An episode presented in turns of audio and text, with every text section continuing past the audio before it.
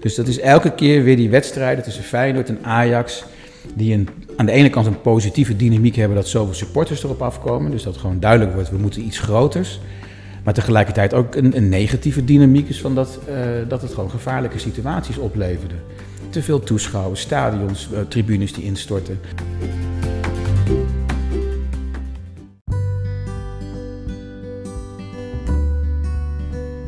Je luistert naar de Feyenoord Boekenkast, een podcast over Feyenoord en boeken. Mijn naam is Pieter Verkijk en in elke aflevering vraag ik een Feyenoorder naar zijn of haar favoriete boek.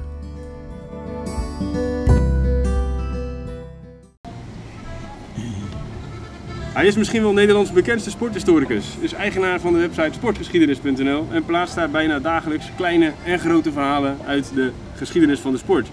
De beoefening van sport en alles wat erbij komt kijken qua training, supporterscultuur, politiek en de aandacht van het publiek. Volgens mijn gast van vandaag kan het niet los worden gezien van de maatschappij. Wat er op en rond de velden gebeurt, staat namelijk niet op zichzelf. Hij heeft zeer prettig leesbare boeken geschreven over de Olympische Spelen, over de Elfstedentocht, over sport in de Tweede Wereld en over nog veel meer onderwerpen. Maar het belangrijkste heb ik nog niet eens genoemd. Zijn carrière begon met Feyenoord. Hij studeerde namelijk af met een onderzoek naar de rol van onze voetbalclub in de Tweede Wereldoorlog. De gast van vandaag heet Jurrit van der Voorde en hij schreef ook nog eens mee aan de Bosatlas van het Nederlandse voetbal. Jurrit is dus de ideale man om het over de grotere historische lijnen rondom de klassieker te gaan hebben. Welkom Jurrit. Ja, dankjewel. Ik zeg welkom, maar... Eigenlijk kan ik ook welkom tegen jou zeggen. Want we zijn hier in het Olympisch Stadion. Dat hoor je ook een beetje op de achtergrond. Er gaat hier... Uh vanmiddag, vanavond zijn hier concerten. Dat is nu al een beetje dat er wordt opgewarmd. Dus uh, je kunt er vast een beetje meeluisteren met het opwarmen. Maar ja, wat is er mooier om in het Olympisch Stadion te gaan zitten? Een van de belangrijke plekken waar uh, Ajax en Feyenoord tegen elkaar hebben gespeeld.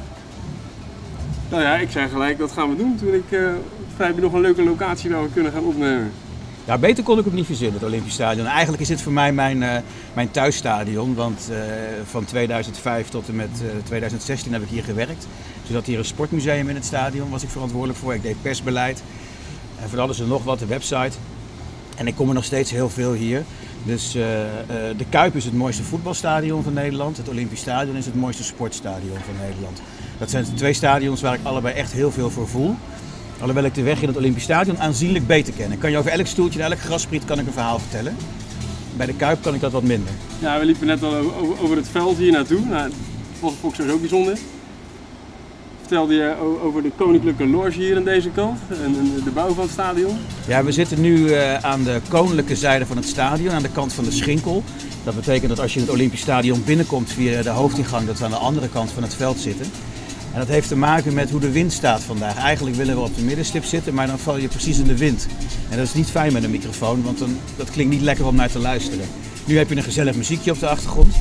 Maar we zitten hier wat meer uit de wind. En dat is expres, is dat aan de koninklijke zijde, want dat is uh, aan de westzijde van het stadion.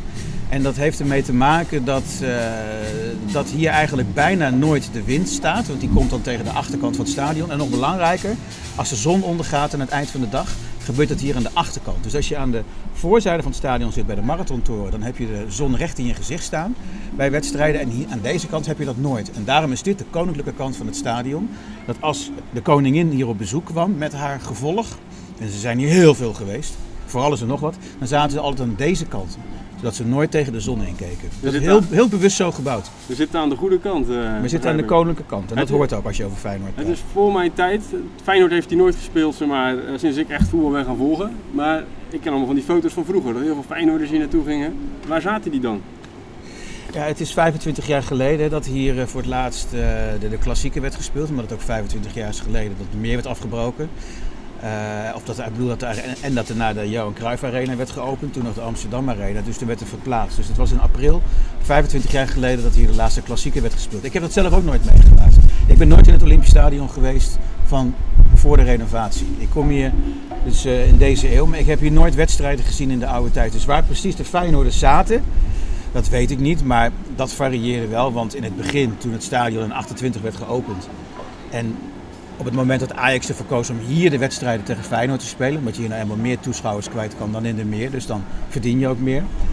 Is nog in de tijd dat je niet echt last hebt van grootschalig voetbalgeweld. Hè? Dus kon het allemaal nog wat meer door elkaar heen. En uh, Maar dit stadion is wel de eerste in Nederland geweest uh, waar een afgesloten supportersvak werd gebruikt. Nu is dat redelijk normaal, hè? een afgesloten supportersvak. Voor uitsupporters. Ja, maar in 1976, 15 september 1976, dus bijna 45 jaar geleden, werd aan die zijde, toen nog de, de tweede ring erop stond, dus dat is aan de, aan de linkerkant van ons nu, uh, werd, speelde Ajax hier een Europese wedstrijd tegen Manchester United. En Manchester was ontzettend gevreesd in die tijd vanwege de supporters. Die sloegen alles kort en klein. En toen heeft het Olympisch Stadion gezegd dat zij een afgesloten supportersvak gingen doen. En het is voor de eerste keer gebeurd in Nederland dat het hier dus gebeurde. En na 1976 wordt dat dus steeds meer een gewoonte om supporters in een uitsupporters, bezoekende supporters in een afgesloten vak te doen, vooral bij beladen wedstrijden. Nou, Ajax Feyenoord is nogal beladen.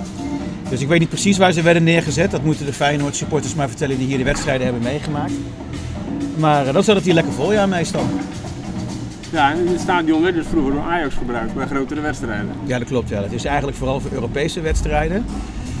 En uh, vanaf het moment dat, uh, dat ook de wedstrijden tegen Feyenoord steeds groter en belangrijker werden, gingen ze steeds vaker hier spelen. En dan zaten hier 60.000 mensen.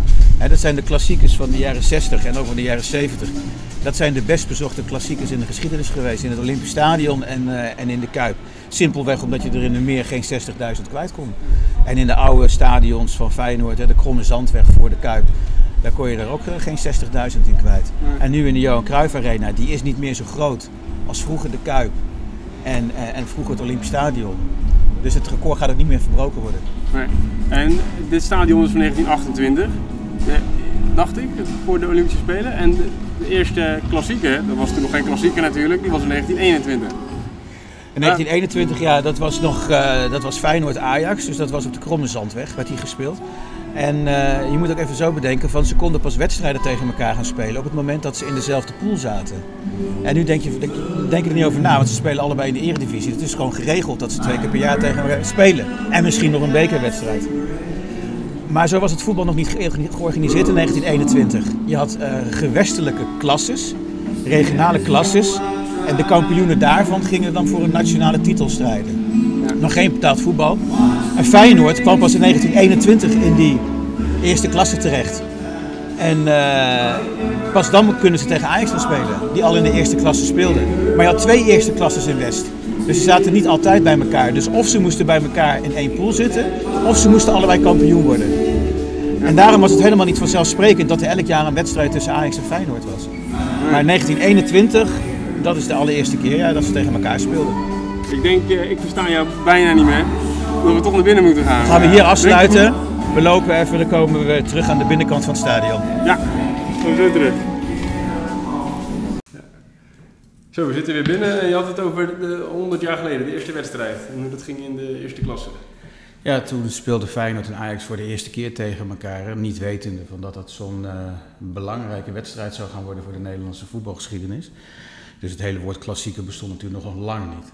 Maar het was al meteen een hele beladen wedstrijd. Uh, omdat uh, er een onterechte strafschop toe zou zijn gekend in Ajax. En Feyenoord heeft na de wedstrijd daar protest tegen aangetekend. En na de wedstrijd is het inderdaad ook door de voetbalbond ongeldig verklaard, zodat een uh, nederlaag van Feyenoord wordt omgezet in een gelijkspel.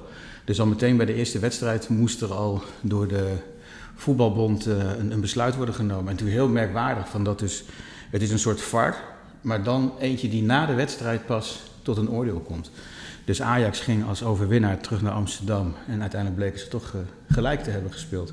Nou, op zich wel een mooie voorbode voor wat die wedstrijden tussen Feyenoord en Ajax zouden gaan betekenen.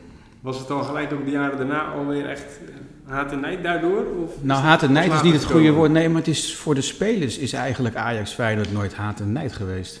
Dat zijn namelijk twee clubs die allebei de wedstrijden wilden winnen. En Feyenoord werd in de jaren 20 een belangrijke club. Ze werden in 1924 voor de eerste keer kampioen van Nederland. Daarmee werden zij ook de belangrijke club van Rotterdam. Dat was de machtsovername eigenlijk van Sparta. Dus het voetbalzwaartepunt in Rotterdam verschoof van, uh, van het centrum naar Zuid van de eliteclub Sparta naar de volksclub Feyenoord.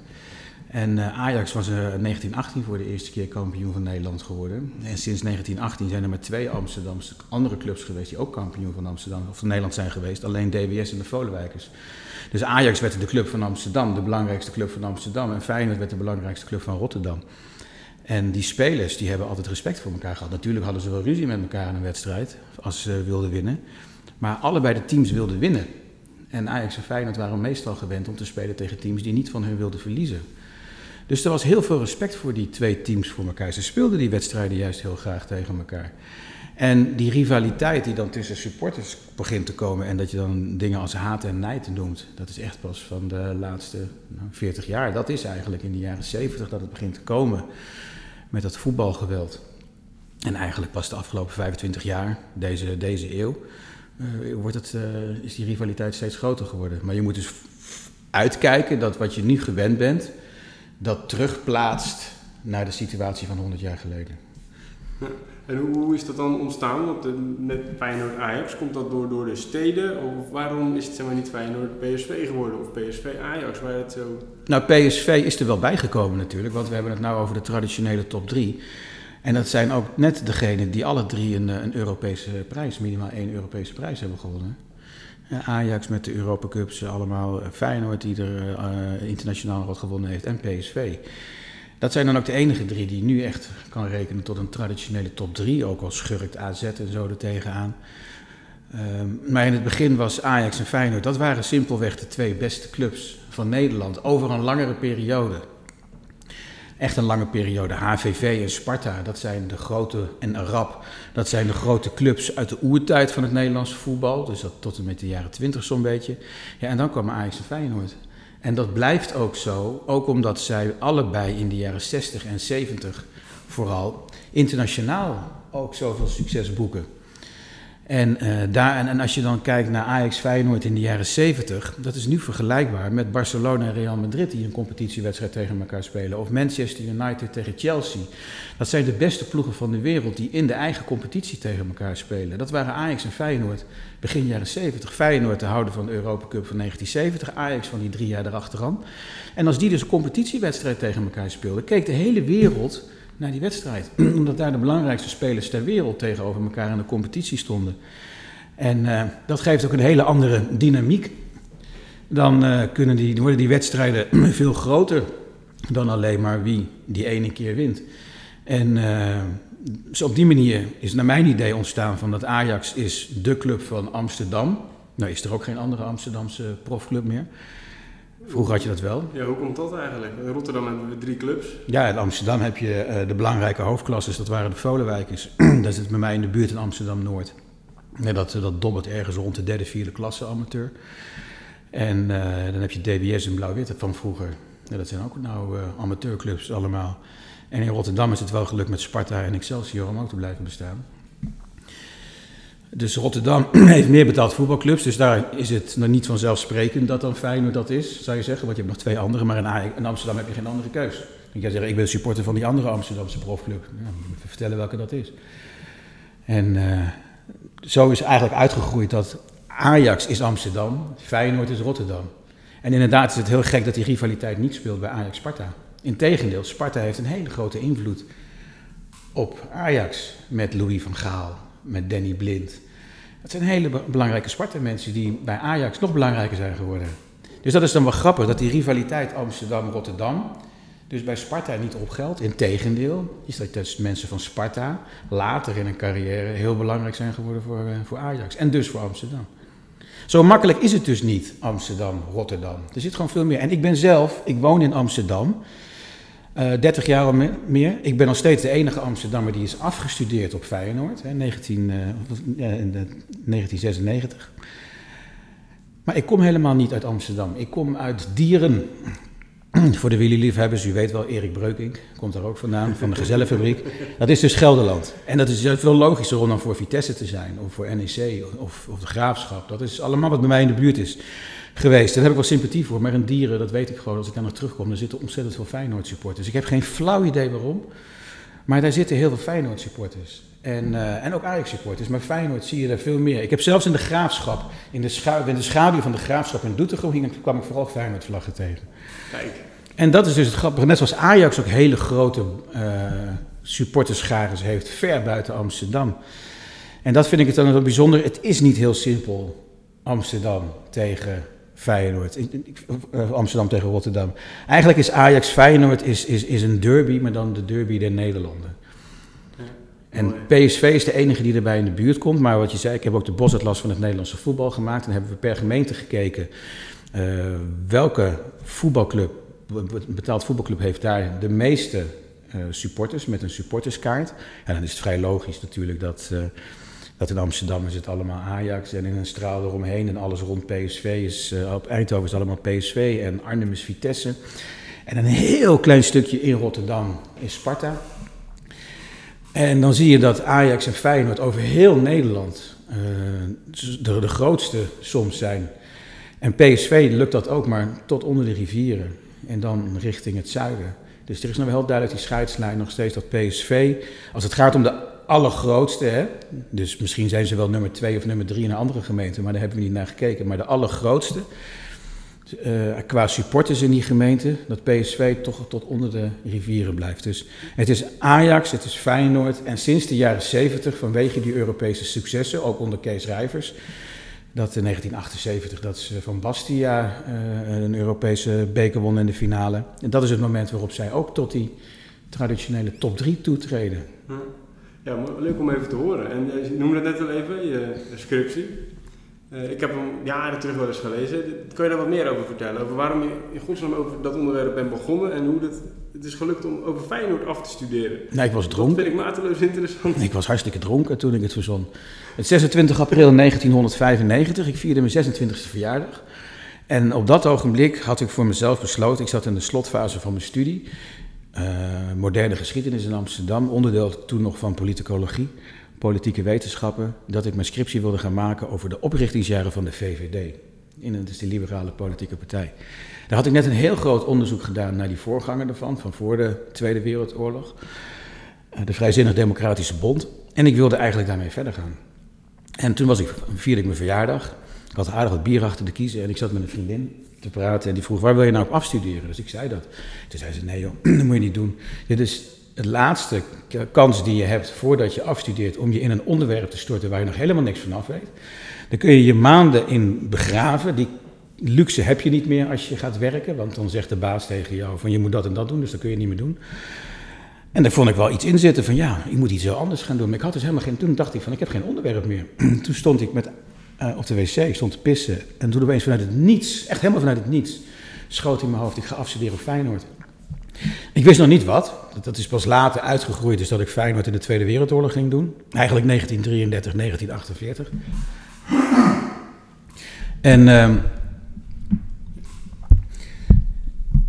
maar dat ik van Feyenoord dus uh, een afstudeerscriptie wilde doen, dat is dus op het moment uh, dat ik op mijn verjaardag, mijn eigenlijk door een vriendin van mij, mijn aanvankelijke onderwerp, daar een kruis doorheen ging. En toen vanuit het niets, helemaal vanuit het niets, ik was er helemaal niet mee bezig op dat moment met Feyenoord uh, ik was helemaal niet zo geïnteresseerd in voetbal in die tijd. Dat ik dacht van ik ga mijn scriptie over Feyenoord schrijven.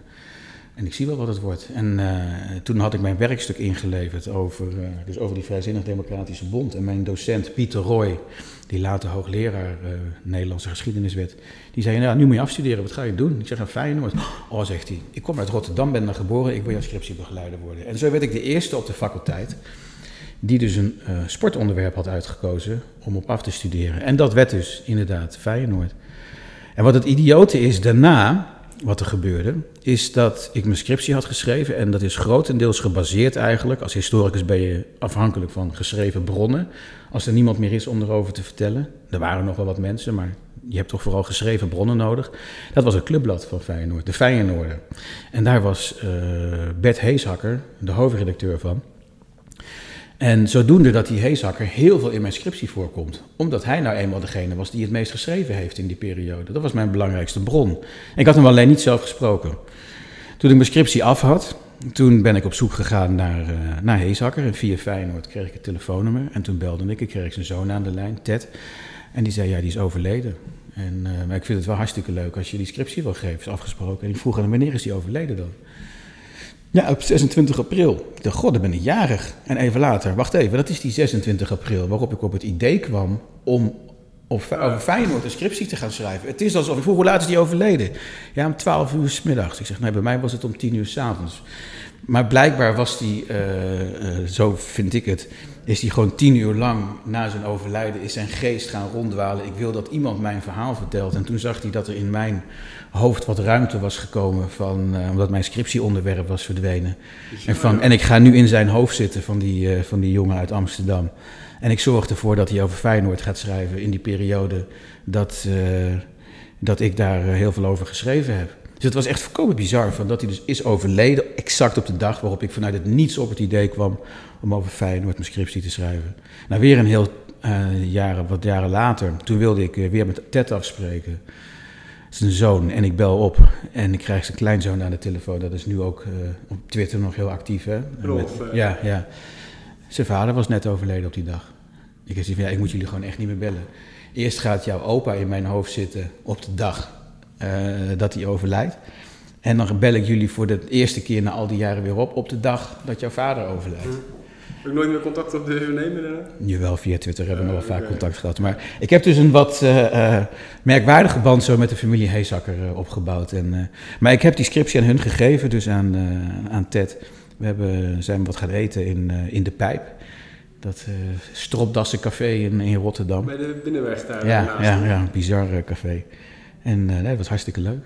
Dus ja, dus een beetje merkwaardig hoe dat gegaan is met Feyenoord. En dat is het begin geweest van dat ik door ben blijven gaan als sporthistoricus. Na die scriptie ben ik altijd door blijven gaan aan dat onderwerp. Ja, want die scriptie gaat dus over de Tweede Wereldoorlog. Ja. En, en Feyenoord. En de rol van de, de vereniging daarin. En hoe, hoe, hoe is dat zo gekomen? Wat, wat heeft Feyenoord gedaan in de oorlog? Kan je daar iets meer over vertellen? Ja, het is sowieso, kijk, je hebt te maken met een volksclub. Hè? Dat zei Heesakker altijd, was hij boos als je zei het is een arbeidersclub. Hij zei het is een volksclub met heel veel arbeiders. Maar ook mensen, middenklasse, leraren, maar ook de elite van Rotterdam die die Kuip hebben gefinancierd en zo. Want dat is allemaal gefinancierd met geld van de Rotterdamse elite uit het centrum. Dat is interessant wat je zegt. Een volksclub is iets anders dan een arbeidersclub. Ja, ja, een volksclub heeft ook arbeiders. Want het heeft alle lagen van de bevolking. Maar een arbeidersclub is dus echt heel erg. Het grappige is ook bij de oprichting van Feyenoord, toen het nog uh, Celeritas heette, waren er alleen maar uh, kantoormedewerkers lid. Dus aanvankelijk is het echt een middenklasseclub van kantoormedewerkers. En uh, in de jaren later komen er ook havenarbeiders bij, maar ook leraren. Dus het is altijd echt een volksclub geweest. Dat is een heel belangrijk verschil. Ik heb niks tegen arbeiders hoor, dat is het niet. Maar het gaat gewoon om het begrip van dat een volksclub dus ook arbeiders heeft. En dat ze juist die lagen in de samenleving die normaal gesproken niet zoveel contact met elkaar hebben, dus in, binnen die club dat wel hebben. En uh, zo was het met Feyenoord ook. Maar het is dus een volksclub waar veel arbeiders lid van waren. En dat betekent in de jaren 30 dat die economische crisis er heel zwaar in heeft gehakt. Er werden veel mensen werkloos. Ik vroeg me af, wat gaat Feyenoord daarmee doen? Dus dan gingen ze daar regelingen voor treffen met contributieachterstanden. Dat ze dat of kwijtscholden of dat ze dat over een langere termijn smeerden. Omdat ze wisten, die mensen die hebben gewoon geen werk op dit ogenblik. Dus die kunnen de club niet betalen, ook al willen ze. En dan komt uh, natuurlijk het bombardement van, uh, van 1940, waarbij geen enkele Feyenoorder om het lid komt. Want uh, het is aan de andere kant van de rivier. Maar er zijn wel heel veel Feyenoorders die een huis kwijtraken. Dat zie je in de eerste uitgave van de Feyenoorder na het bombardement, de juli-nummer. Ze slaan twee maanden over vanwege de chaos. En er staan er heel veel verhuisberichten in. Dat is gewoon heel simpel. Al die mensen zijn een huis kwijtgeraakt bij het bombardement. En die moesten dus weg.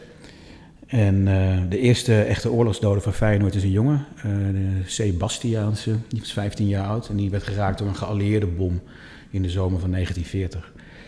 En uh, dan, dan zie je hoe, hoe zo'n club daarmee moet worstelen met eerst dus de economische crisis waarbij veel leden werkloos raken. Dan ook van dat iemand als Vida Wolf, de beroemde clubadministrateur van Feyenoord, Amsterdammer. Hè? Die is vanuit Amsterdam naar Rotterdam verhuisd. Om, uh, hij werkte bij de Telegraaf en is voor Feyenoord gaan werken om de administratie te doen, wat hij tot in de jaren 70 heeft gedaan. Dat uh, zelf iemand met een Joodse achtergrond uh, ook al voelde aankomen van dat het gevaarlijk ging worden, de situatie. Dus de dreigende bezetting, het antisemitisme. Dat ze bij alle Feyenoordleden weghaalden wat voor een religie ze hadden. Dat, dat hielden ze daarvoor nog wel bij. Maar dat hebben ze dus overal weggehaald, zodat een eventuele bezetter niet meteen aan de ledenadministratie van Feyenoord kon zien wie is hier nou het Joodse lid. Via andere wegen zijn ze er alsnog achter gekomen hoor. Er zijn vrij veel Joodse Feyenoorders vermoord in de Tweede Wereldoorlog. Maar dat dus Vida Wolf daar al wel mee bezig was. En het is heel gek ook, nog een, toch een sportief hoogtepunt ook, omdat Feyenoord in 1940 landskampioen wordt. De laatste keer tot 1961. En uh, in een bizarre kampioenscompetitie vlak nadat dus de oorlog is uitgebroken. Ja, ja, ja. Dus de ene kant van Rotterdam is, zich, eh, is, is de rotzooi aan het opruimen. En aan de andere kant zijn ze aan het spelen voor het kampioenschap van Nederland. En, uh, en, en, dan met een club die daarin zit als Juliana. Dat is de J van Roda JC. Roda-Juliana combinatie. Dus Kerkrade. Spekholtse Heide om precies te zijn. Dat was toen nog een onafhankelijke plaats. Dat waren allemaal mijnwerkers. En die moesten uh, als kampioen van de afdeling naar Rotterdam voor de uitwedstrijd tegen Feyenoord. Dat was een eerste uitwedstrijd. Die hebben er twee dagen over gedaan om in Rotterdam aan te komen. Werden daar met 6-0 afgedroogd en konden weer terug. Die zijn twee, drie, vier dagen van huis geweest voor die ene wedstrijd. En toen moesten ze nog een uitwedstrijd tegen Groningen spelen. Die waren ze nog langer onderweg. Dwars door oorlogsgebied met kapotte bruggen, uh, kapotte spoorrails. Ze moesten twee keer overnachten onderweg. Wat je nu in drie uur rijdt van Groningen naar, naar Kerkrade. Drie, vier uur rijden zal het zijn. Daar hebben ze twee dagen over gedaan. Om een wedstrijd te spelen. Ja, en die competitie won Feyenoord dus en werd kampioen van Nederland. Dus sportief is het ook heel goed gegaan. Uh, in 43 nog een keer een kampioenscompetitie. Die verloren ze dan van ADO. En... Uh, dus het zijn sportief ook wel goede jaren geweest. Maar ze hebben wel veel leden verloren. En heel veel donateurs. Uh, veel Joodse donateurs ook. Waar nu eigenlijk pas de afgelopen jaren steeds meer duidelijk over wordt. Door onderzoek van verschillende instellingen. Ja, je hebt hem eerder gehad, hier Mark. Uh, uh, ja, ja, ja, die, Die, die heeft daar echt heel veel onderzoekswerk voor gedaan. De website Joods Rotterdam, Jan Oudenaar, de, de Feyenoord schrijver. Die hebben overal informatie vandaan gehad. Ik heb weer nieuwe informatie gevonden dan blijkt dus dat er een heel groot Joods deel bij Feyenoord heeft gezeten, ook in de Tweede Wereldoorlog, en dat er heel veel vermoord zijn. En uh, dat is dat hele verhaal van Feyenoord dat het uh, zo boeiend maakt, omdat je dus ook het verhaal vertelt van een stad, van, van wat er in die periode gebeurd is, van een bevolkingsgroep, van een sociale klasse, ook inderdaad toch ook veel arbeiders, maar ook uh, van, van Rotterdam zelf. En op die manier heb ik ernaar gekeken. Dus Feyenoord werd kampioen in 1940. Maar wat voor mij veel belangrijker is, is van wat deed de club achter de schermen, ook met met Feyenoorders die afgevoerd werden naar Duitsland. Daar hielden ze contacten mee via brieven om te vragen hoe gaat het met je. En uh, hoe ze van alles eraan hebben gedaan om het sociale leven mogelijk te houden. Ga je dit, dit ooit nog uitwerken in een, een boek wat, wat misschien in de verkoop komt? Nou kijk, ik heb uh, vorig jaar het boek uitgegeven door Wilskracht Zegevieren. Dat gaat in het algemeen over de sport in de Tweede Wereldoorlog. En er staan natuurlijk ook dingen van Feyenoord in. En uh, de, uh, los echt alleen maar van Feyenoord. Het grappige is, toen ik het, mijn scriptie aan het maken was... Dat was dus in de zomer van 1995, 96, of 1995, 1996. Toen ben ik al met een eerste ruwe versie binnengelopen bij de sportbibliotheek van Thomas Rap. Nu bestaat die sportbibliotheek niet meer, maar er zijn heel veel bekende boeken daar. Over, de, over de volleybalbannen en over van David Ent. En met, met zijn grote zonen van Ajax. Ik weet niet of ik dat mag zeggen in deze uh, rubriek, maar het is wel gebeurd. Een hele bekende. En ik ben naar binnen gelopen toen. Ze zaten op de Staalstraat, een smal brug, een trappetje naar boven. En ik gooide dat neer van: ik ben met mijn scriptie bezig. Van: nou, misschien is het handig om terug te komen als je het af hebt. maar wel heel veel succes. Uiteindelijk ben ik nooit meer bij ze teruggekomen. en ben ik met andere dingen verder gegaan. Wat grappig is wel, die scriptie die is ontzettend veel daarna besteld door Feyenoord supporters die boeken verzamelen. En die dan zeiden van, uh, ik heb alles. En dan meestal wat ze dan niet hadden, dat was Feyenoord vliegt naar Curaçao. Dat is het uh, verzamelaarsobject. Hè. Precies 75 jaar geleden gebeurde dat trouwens. Hè. Dat is uh, Feyenoord naar Curaçao vloog en dat daarna Curaçao terugvloog naar, naar Nederland. Toen ging uh, Curaçao een ronde maken door Nederland, onder andere langs Feyenoord. En het andere zeiden ze, wat ze altijd nog misten, dat was mijn scriptie. Dus die, die ging ik elke keer weer terug naar de politicologie-afdeling om het weer bij te laten kopiëren. En dan, uh, ik had er alleen nooit zin in, dus ze moesten af en toe drie, vier maanden wachten voordat ze hem kregen. Ik doe het nu echt niet meer. Ik heb hem ook ooit zelf gewoon afgedrukt, gewoon inderdaad. Ja, ja, ja, ja, ja, ja. op een gegeven moment was iemand die, die mijn scriptie ging verkopen. En daar heb ik toen gezegd van, uh, ik vind het leuk dat je hem aanbiedt. Je mag hem, hè, je mag hem verkopen voor de kostprijs, maar als je de winst opmaakt, dan is het voor mij. Je hebt het niet eens gevraagd. Nee. Uh, van mij uh, mag je dat allemaal doen, maar je gaat niet zomaar ongevraagd mijn spullen verkopen. Laten we zeggen, ik, ik ben niet van plan om, om, uh, dat ik ga werken om jouw winst te verdienen. Dan moet je er iets over afspreken. Maar het is, wat was dus een heel geliefd, maar je kan hem online nog vinden hoor. En als je echt wil, ik, ik kan je de, de, het Word-bestand sturen, dan mag je hem zelf uitprinten. Ja, heb ik wel eens gedaan. Maar misschien zijn er luisteraars die nu denken, hé, hey, stuur maar eens op. Dus. Ja, als je, als je echt je Feyenoord-verzameling compleet wil hebben, dan zat die scriptie en dan had ik er dus ook nog iets bij geschreven.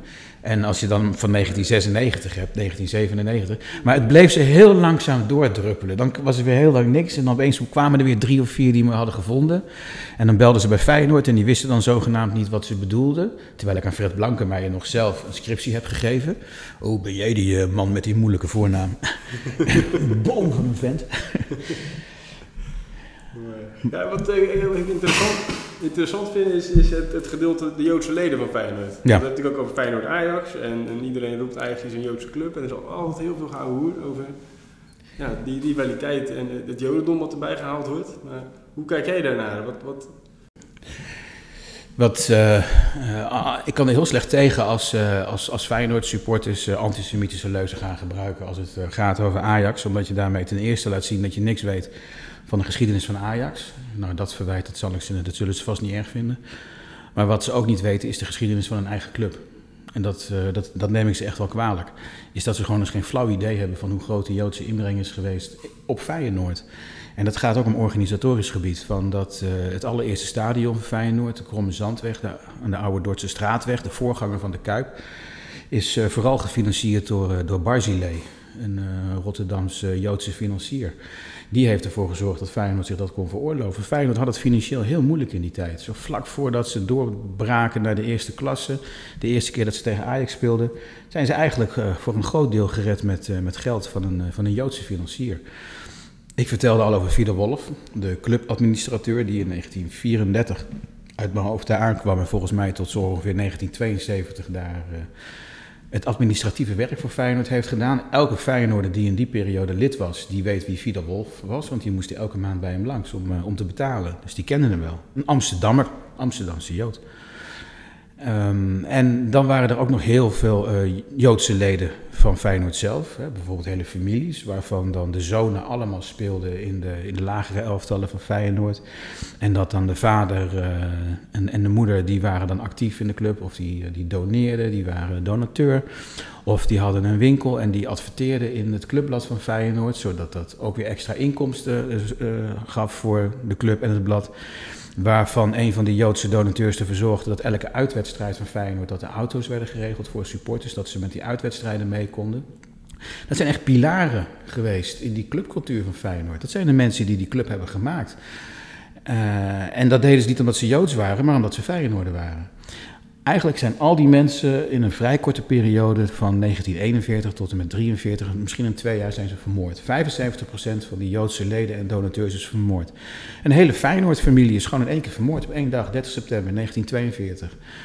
Uh, en dan ga je nu antisemitische leuzen roepen. Dat betekent dat jij dus eigenlijk als Feyenoord-supporter al die mensen die jouw club uh, groot hebben gemaakt in 1917 met de administratie, als donateur, als lid als betrokkenen, dat je ze allemaal voor de tweede keer vermoordt. Want dat zijn de mensen die jouw club zo groot hebben gemaakt, waarom jij er nu trots op bent. En daarom heb ik dus gewoon zo'n hekel aan die mensen die die antisemitische leuzen roepen. Ze kennen gewoon echt hun eigen clubgeschiedenis niet. En ik heb precies hetzelfde met de mensen van Vitesse die dat eerder dit jaar deden, die in aanloop naar de bekerfinale ook van dat soort onzin gingen uitkramen. Sowieso is antisemitisme ook zonder al die redeneringen erachter, moet je gewoon niet doen. Is gewoon uh, antisemitisme, racisme, al dat soort varianten. Daar kan ik gewoon niet tegen. Maar je laat gewoon zo duidelijk zien, ook als Vitesse-supporters, dat je gewoon geen kloot weet van je eigen, uh, van je eigen club. Want er zijn ook daar heel veel Joodse Vitesse-naren zijn vermoord in de oorlog. Nou, wat ik wel denk is dat heel veel van de liedjes die gezongen worden, en wie springt hier een Jood, dat heeft niet zozeer vanuit de mensen die dat doen ik heb er vroeger ook aan meegedaan. Het halve stadion doet het. Ja, maar ik heb het nu over... Het heeft te maken met, met het jodendom of met de geschiedenis, maar meer... Nee, maar, maar Steven Berghuis afbeelden in een graffiti. Met allemaal directe verwijzingen naar de Tweede Wereldoorlog. Als je dan nog in je kop durft te zeggen, als je dan nog het lef hebt om te zeggen dat is geen antisemitisme. Nee, je weet wat die ster betekent. Je weet wat die prikkeldraad betekent. Je weet wat het allemaal voor ja, symbolen zijn. Je weet precies wat het is. Dat kan je niet zomaar per ongeluk verzinnen. Je hebt willens en wetens gebruik gemaakt, misbruik gemaakt van de Holocaust omdat jij een pesthekel hebt aan Steven Berghuis, waar ik ook vreselijk pist over ben, is gewoon van dat hij met een, die die overstap maakt en dan al dat gedoe van ik ben altijd zo trouw Feyenoorder geweest en dan het volgende moment naar Ajax gaan, ben ik allemaal net zo pissig over. Maar om je dan zo te verlagen, echt zo te verlagen, om de moord op 6 miljoen mensen te gebruiken om jouw statement te maken, dan gebruik je antisemitistische, antisemitische uh, symbolen. Dan ben je voor mij ook gewoon op dat ogenblik een antisemiet. En inderdaad, wie niet spreekt, die is een Jood. Is geen Jood. Ik vind, ik vind niet zo. Ja, ik, ik hou er niet van, maar god, dat vind ik nou niet echt het waar ik me het meest boos over maak. Maar als jij, uh, zoals die Vitesse-supporters, dus uh, Hamas, Hamas, en je weet al wat erna komt, uh, gaat schreeuwen in Arnhem op de brug. De brug waar ook de bevrijders over zijn binnengekomen in, uh, in 1944 en 1945. En uh, je gaat ook antisemitische symbolen gebruiken bij Steven Berghuis. Sorry hoor. Maar dan, dan gedraag je je als een antisemiet en dan beschouw ik je ook als een antisemiet. En dat zeg ik dan als de ene Feyenoord supporter tegen de andere Feyenoord supporter. Verzin gewoon iets origineels dan dat. En uh, God, we zeggen van, ga maar hopen van dat de eerste wedstrijd van Steven Berghuis in de Kuip met sneeuw is. En dan gaan we nou maar googlen op Wim Jansen en 1980. dan gaan we met z'n allen sneeuwballen gooien. Oh. Ja, nee, want ik heb ook begrepen dat Ajax de afgelopen jaren steeds strenger is geworden als het gaat om, om symbolen in het stadion van Ajax. Ook omdat ze doorhebben, ja, zolang wij allemaal Israëlische vlaggen ophangen, uh, helpt dat ook niet bepaald in dit hele verhaal. Het is ook weer niet zo dat ik zeg dat Ajax geen enkele Joodse invloed heeft. Hè? Want zoals het bij Feyenoord heel belangrijk is geweest, is dat ook bij Ajax heel belangrijk geweest. Is dat bij Vitesse belangrijk geweest, is dat bij WVV belangrijk geweest. De club van Jan Mulder uit Winschoten. Bij PSV zijn er ook belangrijke Joodse spelers geweest. Omdat het Joodse leven in de jaren 30 in Nederland heel groot was en belangrijk. Dus ook binnen allerlei voetbalclubs. En zoals uh, die Barzilei bij Feyenoord heel belangrijk is geweest, is Max van Praag en Jaap van Praag zijn dat, uh, zijn dat of Michael van Praag zijn dat ook geweest uh, bij, bij Ajax. Zijn ook belangrijke Joodse spelers bij Ajax geweest. En dat is allemaal waar. En ik kan me voorstellen dat je je als clubbestuurder gewoon niet zo jovel voelt, hè, om maar eens een uh, Mokums woord te gebruiken, bij, bij het gebruik van, van die Davidsterren. Ja, het is een vorm van identificatie. Maar voor mij is er een hele simpele manier en een hele cynische manier om te zeggen dat Ajax geen Joodse club is. En dat is gewoon dat je kijkt opnieuw naar de Tweede Wereldoorlog. Als je bijvoorbeeld kijkt naar de Amsterdamse Joodse clubs Wilhelmina vooruit of Fortis Eendracht doet winnen. Tegenwoordig is dat één club. Als je naar Rotterdam kijkt bij SML uit Hellegersberg. Als je in Den Haag kijkt bij de Ooievaars. Die clubs zijn allemaal 75% van hun leden kwijtgeraakt in de Tweede Wereldoorlog. De Ooievaars begon met 150 en bij de heroprichtingsvergadering kwamen alle vier nog levende leden opdaven. Die andere 146 waren vermoord. Joodse club. Dus als Ajax een echte Joodse club was geweest, dan hadden zij ook in de Tweede Wereldoorlog 75% minstens verloren. En ik ben blij dat is niet gebeurd. Dus Ajax is echt een hele belangrijke, een club met heel veel belangrijke Joodse invloeden, maar is geen Joodse club. Feyenoord en Ajax zijn even Joods. Mooi lesje geschiedenis. Niet, niet mooi dat dit allemaal gebeurd is, maar goed om te horen, denk ik. Ik ben dol op die rivaliteit. En uh, ik, ik heb echt niet zo van dat ze nu, nu alleen maar aardig tegen elkaar moeten zijn. Want er zit gewoon spanning in de maatschappij. Er, zit maatschappij, er is altijd iets aan de hand in de maatschappij. Dus dat zie je ook terug bij de belangrijkste wedstrijd. Ik ga echt niet vragen van dat ze nu alleen nog maar een handje aan elkaar geven en rozen naar elkaar gooien. Maar dat is wat anders dan dat je fragmentatiebommen naar elkaar gooit, zoals in de meer gebeurd is bij, bij Ajax Feyenoord, waardoor ze nooit meer een klassieker in, in de meer hebben gespeeld. Dat dat ook de reden is geweest om te zeggen, nu moeten we echt weg hier, dit stadion kan niet meer. Dat is bij Ajax Feyenoord bewezen toen, in 1989. Of dat je antisemitische symbolen gebruikt om je woede over Berghuis uh, los te laten. Dat is het andere uiterste. Maar gewoon, ja, gewoon elkaar uitschelden en zo. En dat er af en toe eens een klap valt. Ja, liever niet, maar god, we zijn, dat soort dingen gebeuren nu eenmaal. Ja, natuurlijk. En die, die bom was dus een soort van de, de, de directe aanleiding om ja. de bouw van de arena te gaan beginnen. Mm -hmm. dat dan nou, niet om de bouw van de arena, ja, uiteindelijk wel. Maar het is dus inderdaad van dat uh, 1989 werd Ajax Feyenoord in, uh, in de meer gespeeld. En toen werden er... Uh, vanuit het Rotterdamse vak naar uh, Ajax-vak werden de fragmentatiebommen gegooid. Uh, er zijn echt als een uh, geluk uh, bij een ongeluk geen doden gevallen. het was echt gemaakt om te doden, die, die fragmentatiebommen. En op dat moment was ook al duidelijk dat, dat zij het Ajax-bestuur diezelfde dag nog, wij kunnen niet meer in de meer blijven. Dus ze zijn sowieso definitief met die wedstrijd naar het Olympisch Stadion gegaan. Daar hebben ze hier gespeeld, dus tot en met 25 jaar geleden. En dat heeft geleid van dat ze dus een nieuw stadion uh, gingen wilden hebben. En dat is dan wat nu de Johan Cruijff Arena is geworden. Dus die, dat is ook, die wedstrijden tussen Ajax en Feyenoord, die hebben een enorme dynamiek gehad, ook op die club zelf. Want het begon, die wedstrijden, in kleine houten stadions. Hè, want Ajax speelde nog in het houten stadion, dat heette ook zo. Ongeveer anderhalve kilometer van waar later de meer kwam. En Feyenoord speelde in een houten stadion aan de Kromme Zandweg. Daar konden 10.000 mensen in. En er waren altijd 20.000 toeschouwers bij de wedstrijden, onderling, zo'n klassieker. Dus er waren altijd tijdelijke uitbouwen. Of dat bij een wedstrijd van Ajax tegen Feyenoord, dat er gewoon zoveel mensen waren, dat ze gewoon om het veld heen stonden, dat ze geen corners meer konden nemen. En dat er gewoon zelfs supporters in het strafschopgebied zelf gingen kijken. Die liepen gewoon een wandelingetje door het strafschopgebied tijdens de wedstrijd. Die gingen bijna een babbel staan maken met, eh, met de keeper. Nou, de, Ajax heeft een hoon over zich gekregen toen van de Nederlandse voetbalpers. Toen bleek gewoon dat houten stadion dat voldoet niet meer. Toen kwam er meer in 1934. En uh, dat heeft dus ook met die dynamiek te maken van Feyenoord. Die wedstrijden werden zo groot, dat kon niet meer in dat houten stadion. Dat, en dat was hetzelfde ook in Rotterdam. Dat kon niet meer op de Kromme Zandweg. Feyenoord wilde naar het kasteel de wedstrijden spelen. Dat mocht eerst niet van de KNVB. Dat hebben ze een jaar later wel gedaan, alsnog. Dat was meteen de drugsbezochte klassieker tot dat moment toe in het kasteel. Zelfs Sparta had nog nooit zoveel toeschouwers getrokken als Feyenoord deed in de wedstrijd tegen Ajax in het kasteel. Dus dat was de reden van uh, onder andere het visioen van Leen Zandvliet, de Feyenoord-voorzitter. Die letterlijk droomde van een groot stadion in Rotterdam-Zuid, op wat nu het Van Zandvlietplein heet. En dat was de Kuip. Hij had het gedroomd. En dat is hij gaan echt letterlijk gedroomd. En dat heeft hij uitgewerkt. Omdat hij zag dat die wedstrijden tegen Ajax, die waren te groot geworden om, om dat nog op de kromme zandweg te doen. En dus kwam de Kuip daarvoor.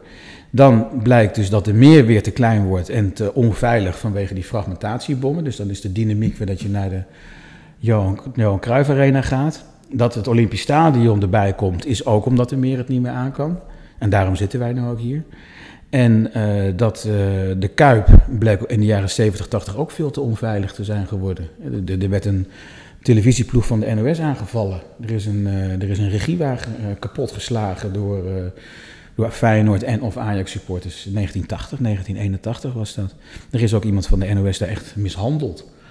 En toen werd ook in de Kuip duidelijk van we moeten hier gaan verbouwen. Nou, dat is eind jaren 80 gebeurd. Dus dat is elke keer weer die wedstrijden tussen Feyenoord en Ajax die een, aan de ene kant een positieve dynamiek hebben dat zoveel supporters erop afkomen. Dus dat gewoon duidelijk wordt, we moeten iets groters. Maar tegelijkertijd ook een, een negatieve dynamiek is van dat, uh, dat het gewoon gevaarlijke situaties opleverde.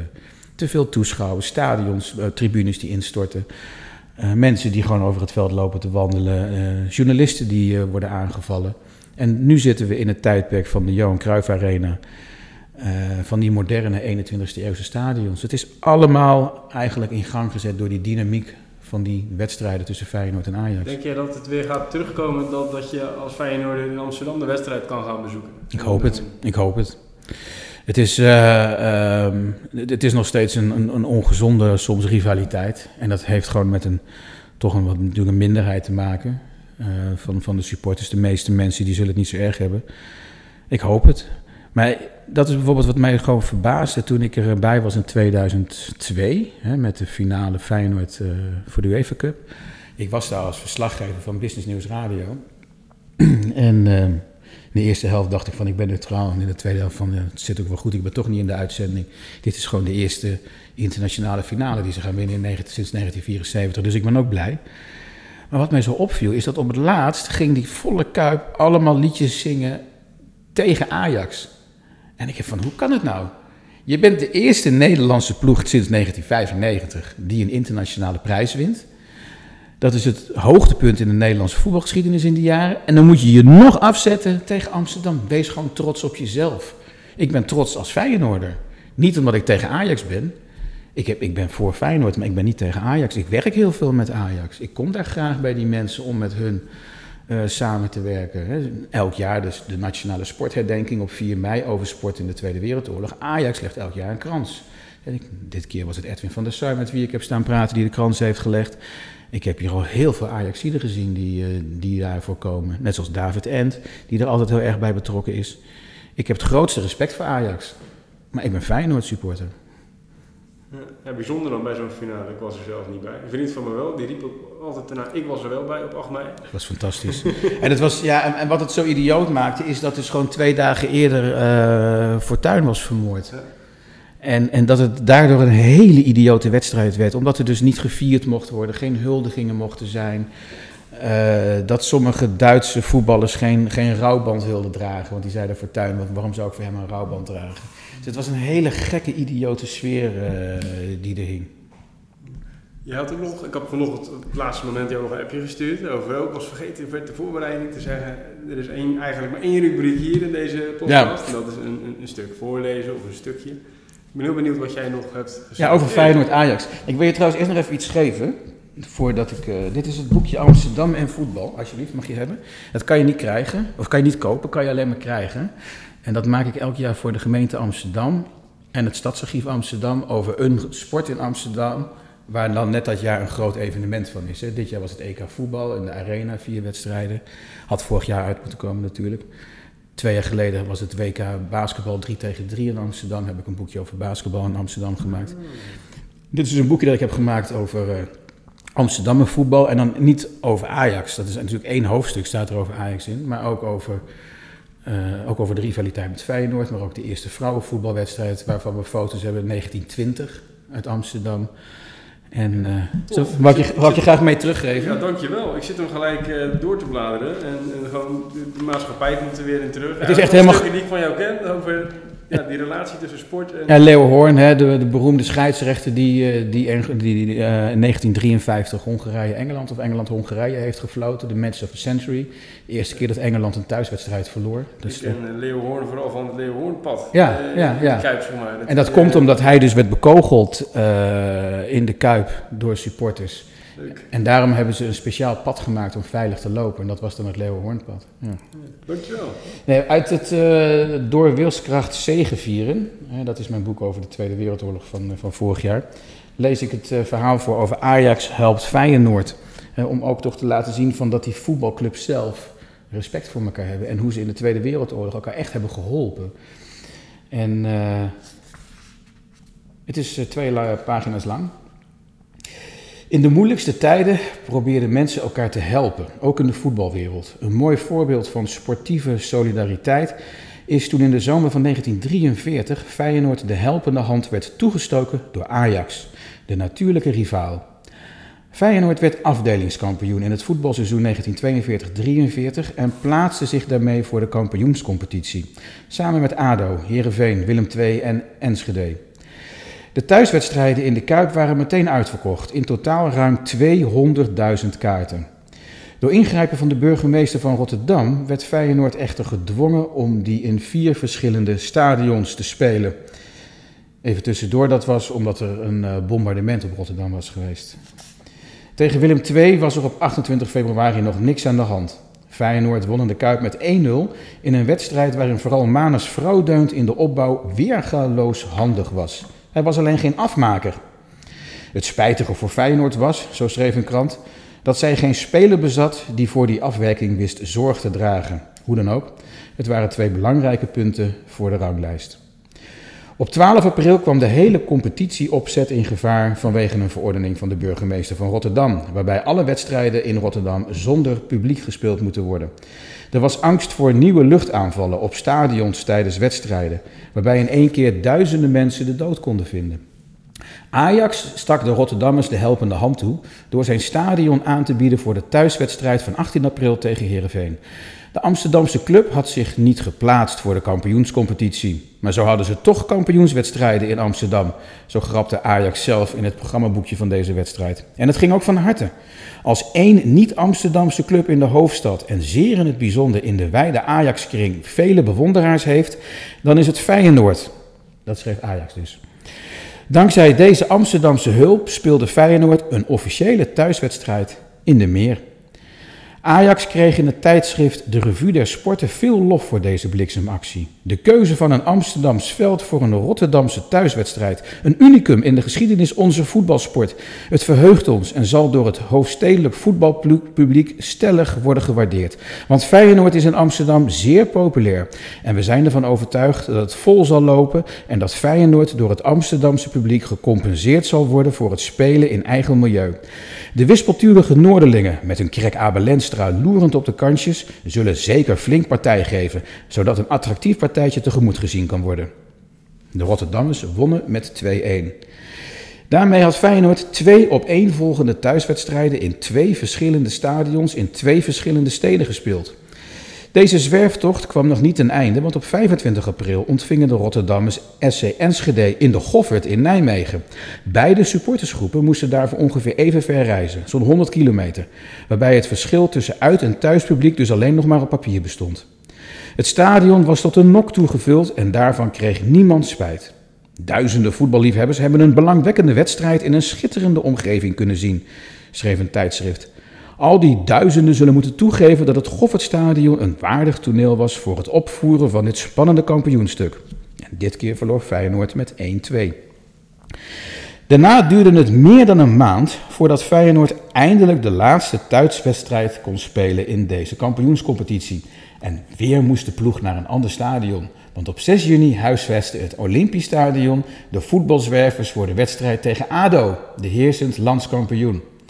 Arm Feyenoord, van huis en haard verdreven, hebben de Rotterdammers drie thuiswedstrijden op neutraal terrein moeten spelen wat een handicap is geweest. Dat wast het water van de zee niet af.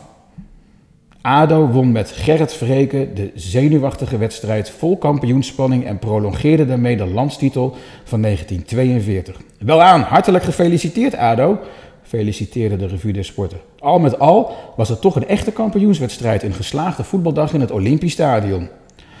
Voor Feyenoord was een zeer langdurige kampioenscompetitie eindelijk beëindigd. Via Rotterdam, Amsterdam, Nijmegen en nogmaals Amsterdam. Door deze hulp werd het toch nog een lucratief seizoen. Want alleen al bij die wedstrijd in het Olympisch Stadion waren er 37.496 betalende voetballers. Wat de club ruim 25.000 gulden opleverde. En in onze tijd kan je dat vergelijken met ruim 160.000 euro. Tot zover uit mijn boek. voetbalsolidariteit in de Tweede Wereldoorlog. Ja, mooi. Ik zit op dat veld uit te kijken, dus waar gevoetbald werd tussen ADO en Feyenoord. Ja, en dat wist ADO dus zelf ook niet. Het is grappig. Ad Melkert, hè, die we nog kennen van de Partij van de Arbeid, die is ook een tijd uh, nog uh, directeur geweest van ADO. En daar kijkt hij niet met heel veel plezier op terug, geloof ik. Maar hij is ook Feyenoord supporter, Melkert. Um, maar daar vertelde ik ook tegen van, wist jij dat jouw club, in dit geval dan ADO, dat zij uh, kampioen zijn geworden tegen Feyenoord, maar in het Olympisch Stadion. En dat was ook een keer een bezoek van een ADO-bestuur hier in, Feyenoord, in het Olympisch Stadion, dat de toenmalige directeur dat tegen hun gezegd heeft. Van, is het jou bekend van dat ADO hier in het Olympisch Stadion kampioen is geworden? En uh, dat wisten ze niet. Dus dat is dan, dat is het opmerkelijke dus dat er in die Tweede Wereldoorlog, het is allemaal vreselijk wat er gebeurd is. Is Feyenoord wel eens kampioen geworden in Amsterdam? In een jaar? Of is dit een vraag voor de luisteraar die misschien heel erg veel... Ja, ik denk dat dit een bonusvraag is. Wat er wel gebeurd is, is dat in 1965... dat uh, Ajax toen echt aan het vechten was tegen degradatie. Notabene toen Johan Cruijff zo'n beetje net was. Rinus Michels debuteerde ongeveer in die tijd. En dat Feyenoord had kampioen kunnen worden in het Olympisch Stadion tegen Ajax. Er zijn ook foto's van dat dan die Ajax Feyenoord supporters met vlaggen hier over het veld lopen. En er was geen enkel probleem. En Ajax zei ook van ja, we hadden het eigenlijk Feyenoord best wel gegund. Alleen het werd gelijkspel. En uh, Ajax heeft zich van die degradatie kunnen uh, bevrijden. Dat is gelukkig niet gebeurd. Maar uh, Feyenoord werd alsnog kampioen van Nederland.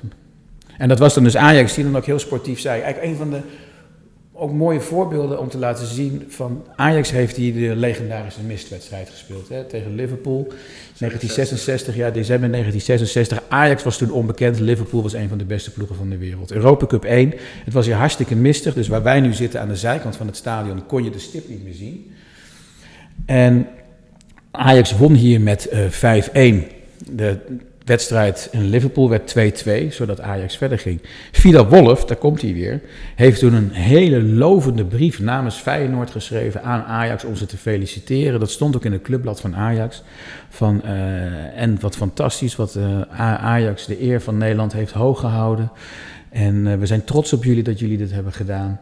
En dan kwam er ook altijd weer een, een, een brief terug van, van Ajax om te bedanken. En dat gebeurde andersom ook. En daarom die clubs, die hebben echt wel het respect voor elkaar. Ook al is er natuurlijk vaak gedoe, want het gaat nu tegenwoordig ook wel om, om een miljoenenbusiness. Maar die clubs hebben echt respect voor elkaar en die spelen ze ook. Anders zouden ze toch niet in het Nederlands elftal bij elkaar kunnen zijn spelen.